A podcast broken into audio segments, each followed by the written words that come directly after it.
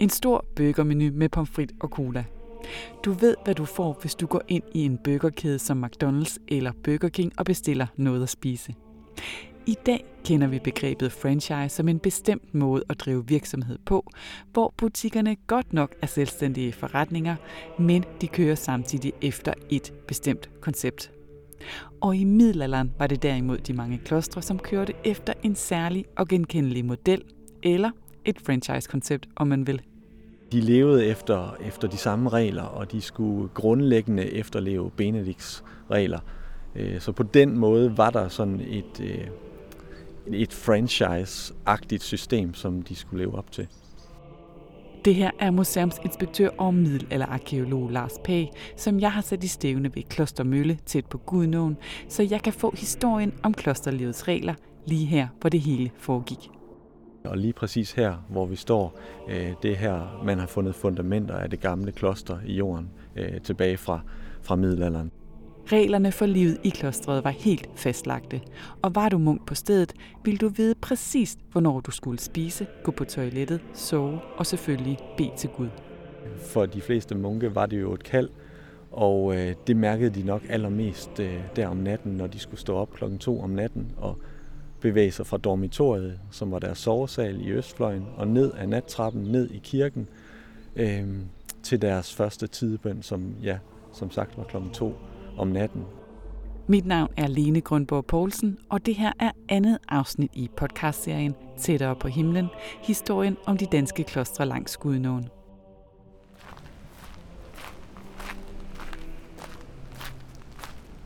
Vi befinder os ved Klostermølle, Vi befinder os på gårdspladsen hernede øh, ved øh, det gamle kloster. Øh, der står nogle røde bygninger rundt om os i sådan et øh, gårdsanlæg her, hvor vi har øh, bygninger fra 1800-tallet og 1900-tallet. Men øh, vi står jo på en gårdsplads med øh, en græsplæne i midten, øh, og lige præcis her, hvor vi står, øh, det er her, man har fundet fundamenter af det gamle kloster i jorden, øh, tilbage fra, fra middelalderen, tilbage fra perioden mellem 1100-tallet og 1500-tallet. Og det er netop det her kloster, som vi skal tale om i dag. Vi har jo valgt at kalde podcast-afsnittet for klostrenes franchise-model, og det er jo selvfølgelig lidt moderne ord. Det er ikke helt sikkert, at man en til en kan overføre det. Men hvorfor er det, at man alligevel godt kan bruge den sammenligning, tænker du? Ja, det er rigtigt. Det er et moderne ord, et moderne udtryk, men og, og jeg synes jo heller ikke, det er helt dækkende i forhold til det, der skete i middelalderen. Men alligevel så giver det et rigtig godt billede inde i folks hoveder på, hvad det egentlig var, det handlede om. Fordi øh, benediktinerklostrene, som jo var udbredt over hele Europa i middelalderen, øh, var opbygget efter et bestemt koncept, eller efter nogle bestemte regler, skal man måske snarere kalde det, øh, baseret på øh, Benedikts regelsamling fra helt tilbage fra 500-tallet, hvor han skrev dem ned øh, i Italien. Øh, det var ligesom grundlaget for den måde, man, man levede på i klostrene over hele Europa. Og øh, de enkelte klostre kunne godt være forskelligt udformede. De kunne godt øh, de var sådan set meget autonome på sin vis, fordi de var, de var selvstændige enheder og selvejende enheder, men de levede efter, efter de samme regler, og de skulle grundlæggende efterleve Benedikts regler. Øh, så på den måde var der sådan et, øh, et franchise-agtigt system, som de skulle leve op til.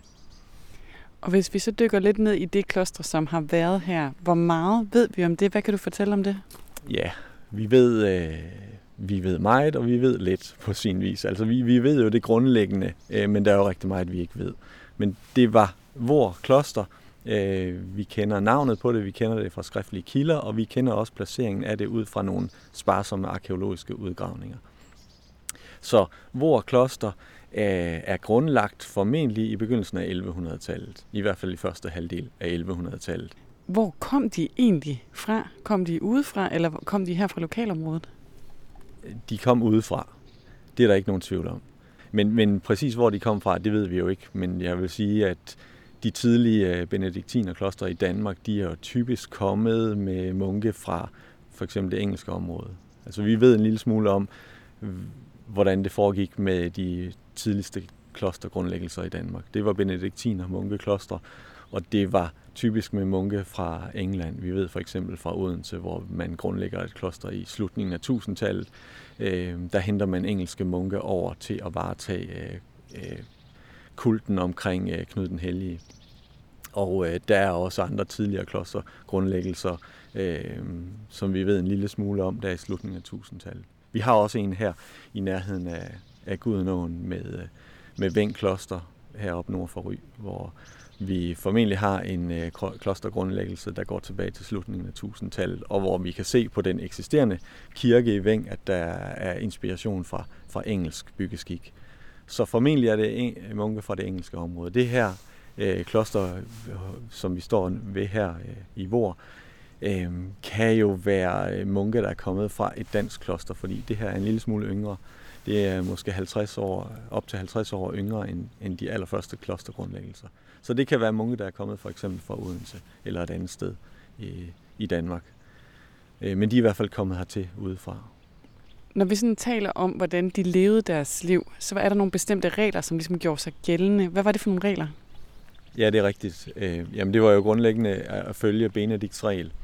Benedikt var ham, der grundlagde Benediktinerordenen. Benedikt var ham, der, der nedskrev de her 73 regler for, hvordan klosterliv skulle leves. Han levede selv i Italien i 500-tallet. Han grundlagde det kloster, der hedder Monte Cassino øh, i 529. Det ligger nede mellem Rom og Napoli i det sydlige Italien. Og øh, det var hans regel, som man efterlevede i hele Europa op igennem øh, ja, de første mange århundreder. Og, og, og i den periode, hvor, hvor kristendommen kom til Danmark, og hvor de første kloster kom til Danmark, der var det benediktinerordenen, der var den fremherskende, eller den eneste øh, i Vesteuropa. Og det var, det var de regler, som man, man efterlevede på alle benediktinerkloster, og, og også her i Vor. Og det betød jo for eksempel, at en døgnrytme var defineret øh, helt klart.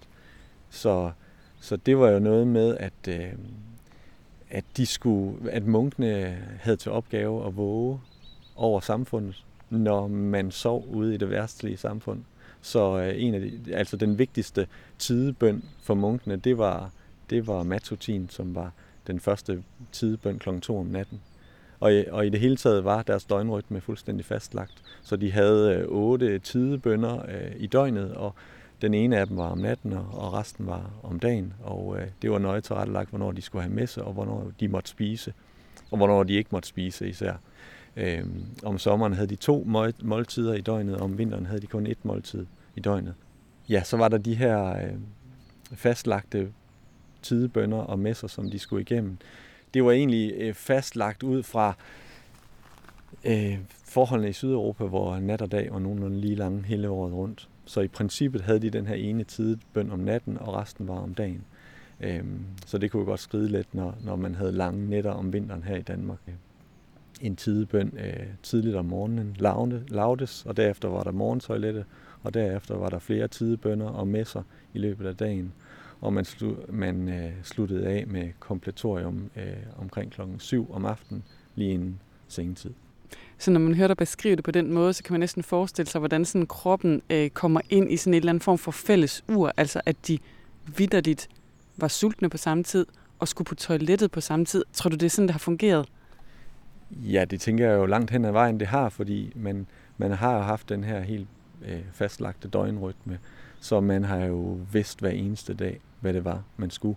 Øh, så var der jo så var der variationer over temaet. Altså, øh, man kan sige, øh, de, de foretog jo messer, øh, daglige messer, men de foretog også øh, messer for bestemte personer på bestemte tidspunkter på året, som var variationer over, over det her tema. Men ellers kan man sige, ja, så var det jo en, en fastlagt døgnrytme, som, som jeg tænker var, var fuldstændig indgroet. Så det var ikke nødvendigt med noget vækkeur. Og for moderne mennesker, så kan det her med en så låst døgnrytme jo på den ene side næsten virke måske tiltrækkende, eller i den anden grad mega afskrækkende. Altså sådan, når vi taler om det gode liv i dag, så vil vi også gerne have det spændende, der skal ske noget uforudsigeligt. Var det her et godt liv, eller var det slet ikke noget, man måske egentlig øh, tænkte over?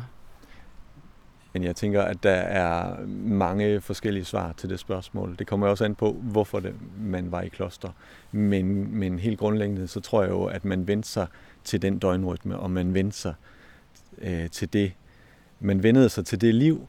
Øh, jeg tænker også, at det, det er noget af det, som fascinerer, fascinerer os i dag øh, ved, ved at studere klosterne og, og, øh, forholde os til, hvordan de levede dengang. Fordi at vi kan jo både se, vi kan jo nok godt se det, det gode i, i den måde at leve på, fordi vi nogle gange synes, at vi har for meget at se til, og vi er for stressede, og der er for mange valg, vi skal træffe. Øh, men omvendt, så kan vi jo også godt øh, være afskrækket af den øh, begrænsning i frihed, som, som der lå i den måde at leve på. Men, men grundlæggende så tænker jeg jo, at, at øh, det var et kald, og det var det, de troede på, og, og, og det må vi jo selv her på 500 års afstand tage på for pålydende, selvom vi har svært ved at sætte os ind i, øh, hvad der foregik i hovederne på dem dengang. Nu nævnte du før det her med Benedikts regel, øh, og vi taler her om de her benediktinermunke øh, og den franchise, som vi, øh, vi ligesom øh, ser her. Øh, der var jo også andre typer munke, bare sådan lige kort. Hvad var det for nogle andre typer, man også øh, så langs Gudnåen?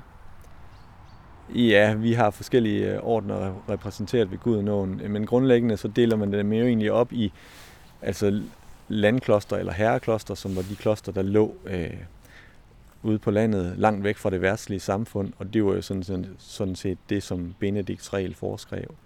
Øh, det var så nogen som benediktinerne her, både munke- og nonnekloster, og også cistercienser, som kom til i løbet af 1100-tallet. Øh, vi kender dem fra Ømkloster. Øh, en, en reformbevægelse inden for, for klosterverdenen, hvor man søgte tilbage mod nogle mere asketiske dyder. Øh, og udover de her øh, herrekloster, så var der så nogen som Augustiner, munkene, som vi kender fra Tvilum, som var ja, vel egentlig ikke sådan et rigtigt klostersamfund som sådan, men mere et, et, et, øh, et samfund af præstevigede, som også kunne øh, fungere som præster ude i samfundet. Og så har vi øh, typisk i byerne tiggermunkeordnerne eller tiggerklostrene som franciskanere, som vi kender fra Randers og andre steder, og også dominikanere, som vi også kender fra byer, som også var tiggermunke. Der er også blevet lavet nogle arkeologiske udgravninger hernede. Hvad, hvad har de kunne vise jer? Ja, det er rigtigt. Der er... Øh, der har været forskellige arkeologiske udgravninger hernede. Øh, det er nu begrænset, hvor mange der har været, men, øh, men der har været lidt, og vi har sådan en idé om, hvordan øh, klosterets anlæg har set ud, og hvordan bygningerne har ligget i forhold til hinanden. Øhm, tilbage i 1935 var der nogle øh, udgravninger hernede, hvor man, hvor man fik et kig til nogle af de centrale dele af klosteret, men især også til nogle af de økonomibygninger, som lå øh, ude omkring klosteret. Blandt andet nogle bygninger, som har ligget deroppe, hvor, hvor vejen ligger i dag. Øh, og en af de ting, man fandt spor af, det var et, øh, et, øh, et teglværk, hvor munkene har brændt deres egne øh, teglsten. Øh, men senere har man så også fundet spor af, af noget mere murværk hernede på øh, gårdspladsen, øh, hvor man øh, i 1983 lavede en lille udgravning for at, at prøve at se, om man kunne få styr på, hvor har kirken ligget, og hvor har, hvor har det firefløjede anlæg ligget. Og der fandt man øh, rester af nogle fundamenter, som viste, at altså tolkningen af det er, at, at kirken lå som øh, sydfløj i det her øh, formodet firefløjede anlæg, som har ligget øh, med, med kirken heroppe, øh, hvor gårdspladsen er i dag, og med øh, klosterbygninger, som har ligget faktisk meget tæt ned mod, mod kanalen. Øh, man fandt spor af en østfløj, som jo er der, hvor munkenes øh, sovesal har været, og man fandt spor af, af den korsgang, som har været øh, bygget øh, indvendigt i de firefløjede anlæg, altså hvor munkene har kunne gå tørskoet rundt inden, inden langs med klostergården. Øhm, så så vi har begrænsede øh, arkeologiske udgravninger, men alligevel nok til, at vi kan sige noget kvalificeret om præcis, hvor bygningerne har ligget og hvordan de har ligget i forhold til hinanden. Og en af de ting, der er, er påfaldende, det er, at, at de moderne bygninger, der ligger hernede i dag, de ligger med nøjagtig samme orientering, som, som øh, de middelalderlige klosterbygninger har ligget. Så de orienterer sig fuldstændig efter, efter de, øh, det oprindelige kloster.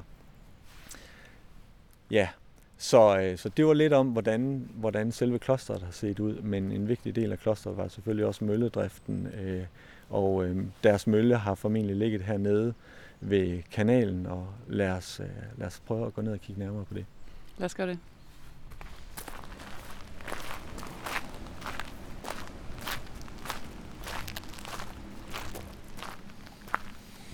Man kan tydeligt høre møllen her. Nu er vi kommet lidt på afstand af den. Øhm, Hvilken betydning havde den her mølle for klosteret?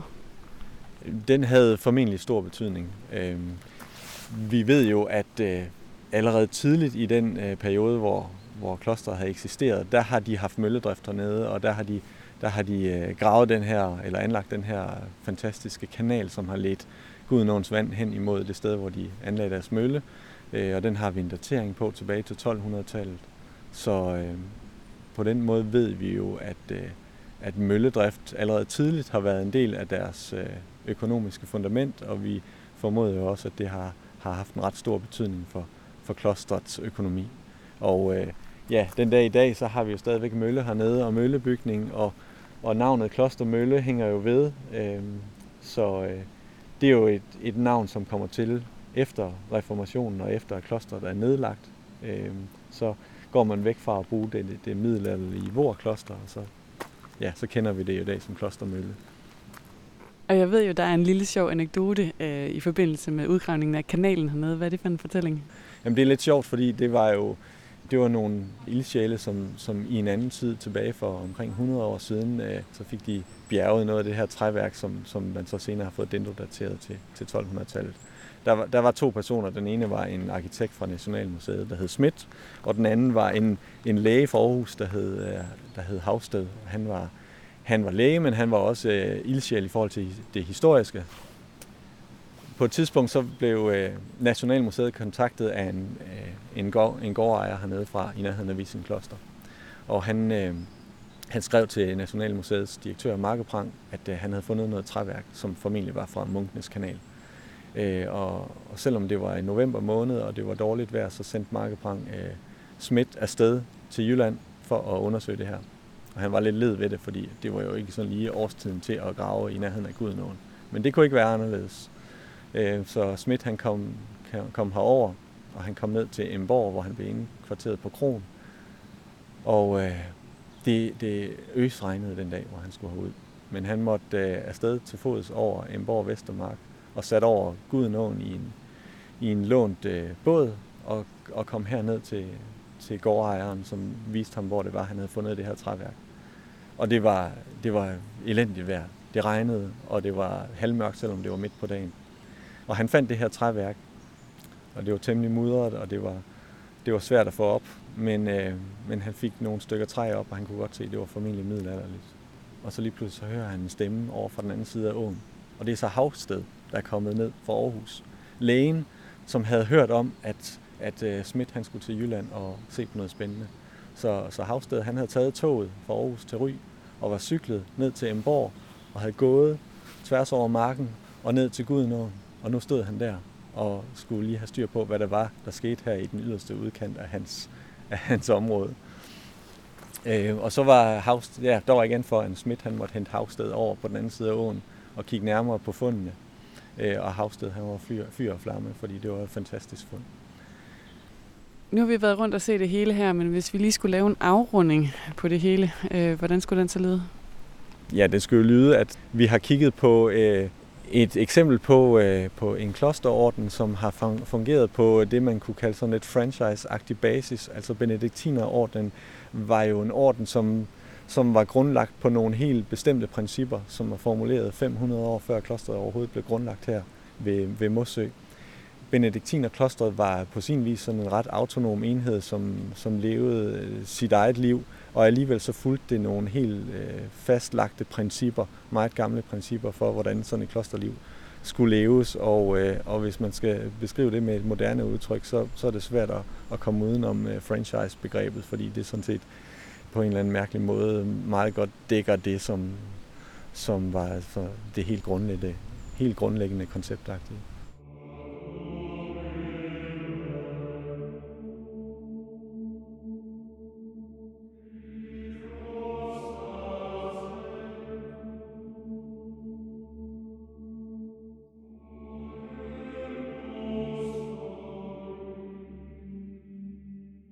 Du har lyttet til det andet afsnit i podcastserien Tættere på himlen, historien om de danske klostre langs Gudnåen. Vil du vide mere om klostre og kulturhistorie langs Gudnåen, så skal du gå ind på hjemmesiden oplevgudnå.dk podcast. Og husk at lytte med i næste afsnit, hvor jeg skal med arkeolog Lene Mollerup til Øm Kloster og blive klogere på alt det, der gror i klosterhaven.